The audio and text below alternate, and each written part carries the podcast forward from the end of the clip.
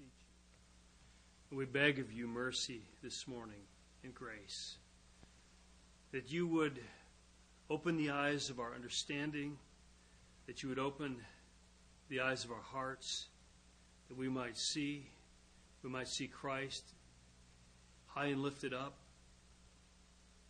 that, Lord, we might sit at your feet, that we might learn of you. Oh, Lord, send your Holy Spirit to minister to us, to teach us all things. Father, we pray for peace in our hearts. In Christ's name, amen. You may be seated. Well, Chris Law is coming in a couple weeks. Uh, a couple of my children and I are going to the to the Gen 2 conference down in Cincinnati, and um, he's going to be there and going to come home with us apparently, and then fly out of here. But I thought I should have waited and left this text for him to preach, and. Uh, you know, we've been working our way through Genesis, and he could have handled this one, and we'd see how he did. Um, but uh, I wouldn't do that to him. But it would be a, a good test. I'll, I'll tell him that, that that's where we're at and see see how he responds. So we learned last week of Lot and uh, his lot, and we learned really that Lot is you and he is me, and our ultimate depravity. And God reaches down and He saves us and delivers us and plucks us out of the world.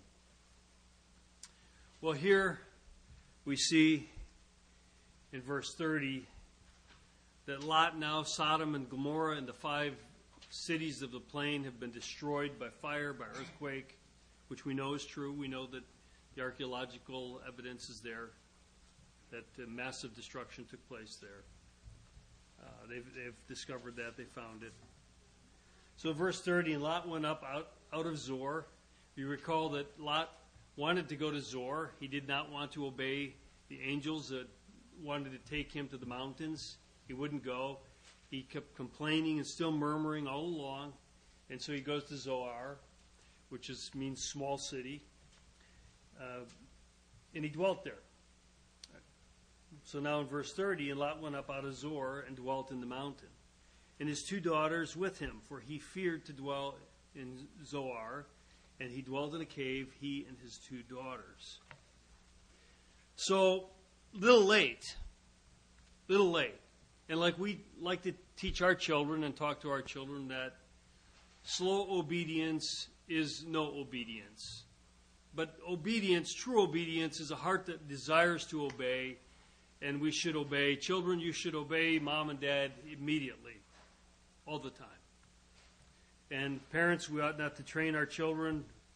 We are imperfect. I am imperfect in this because we settle for convenience oftentimes and we don't demand that our children obey the first time, but they should. And we can train them to obey on the second, third, or fourth call, or we can train them to obey the first time. Children need to obey. You notice here Lot. He's filled with fear.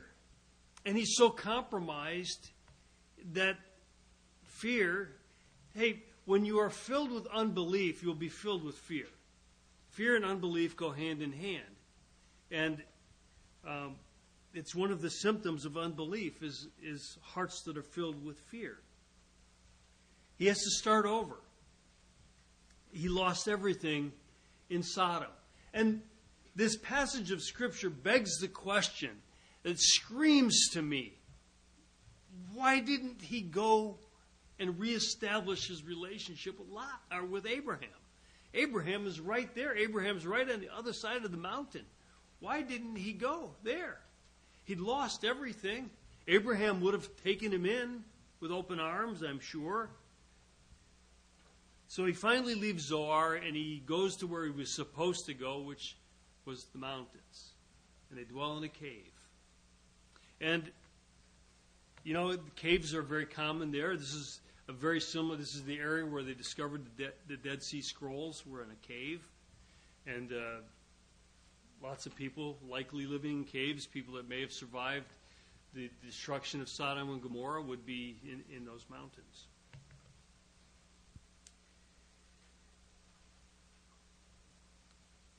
Here's the ultimate irony. You recall that he and Abraham were wrestling over the land. The land, this whole thing began because the land couldn't sustain both of them. And Lot's herdsmen and Abram's herdsmen, they were fighting over water and feed. And Abram just said, you know, you choose.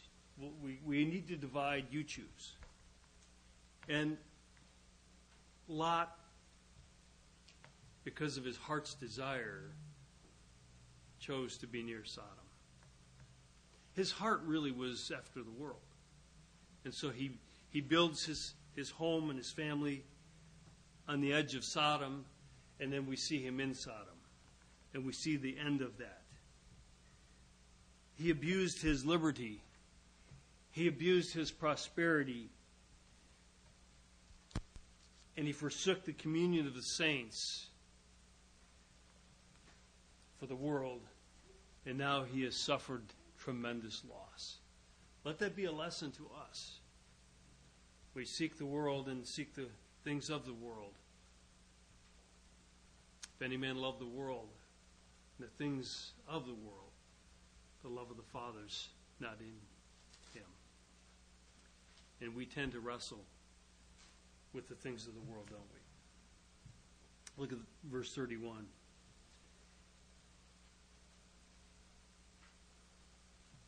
The firstborn said unto the younger, Father is old, and there is not a man in the earth to come in unto us after the manner of all the earth. So here's the lie there's no men. Some of our young ladies today, they, they wrestle so much. And the enemy piles on, piles on. There's no men. There's no men. Listen, here's the truth. Just on the other side of the mountain, Abram had probably 400 men. He had many hundreds of men. Do you recall John the Baptist being able to say that that was the Israelites saying, the Pharisees saying, you know, we're the sons of Abraham. And John the Baptist saying, hey, God can raise up from these stones sons of Abraham. You recall Elijah after his great victory over the prophets of Baal. And he finds himself in fear. And remember the whirlwind and the lightning and the thunder, and then God speaks, and the still small voice comes and speaks to Elijah. And Elijah's saying, Oh, I'm the only one. Me, I, me alone. I'm your only one, God. The Lord rebuked him. And he said, Elijah, I have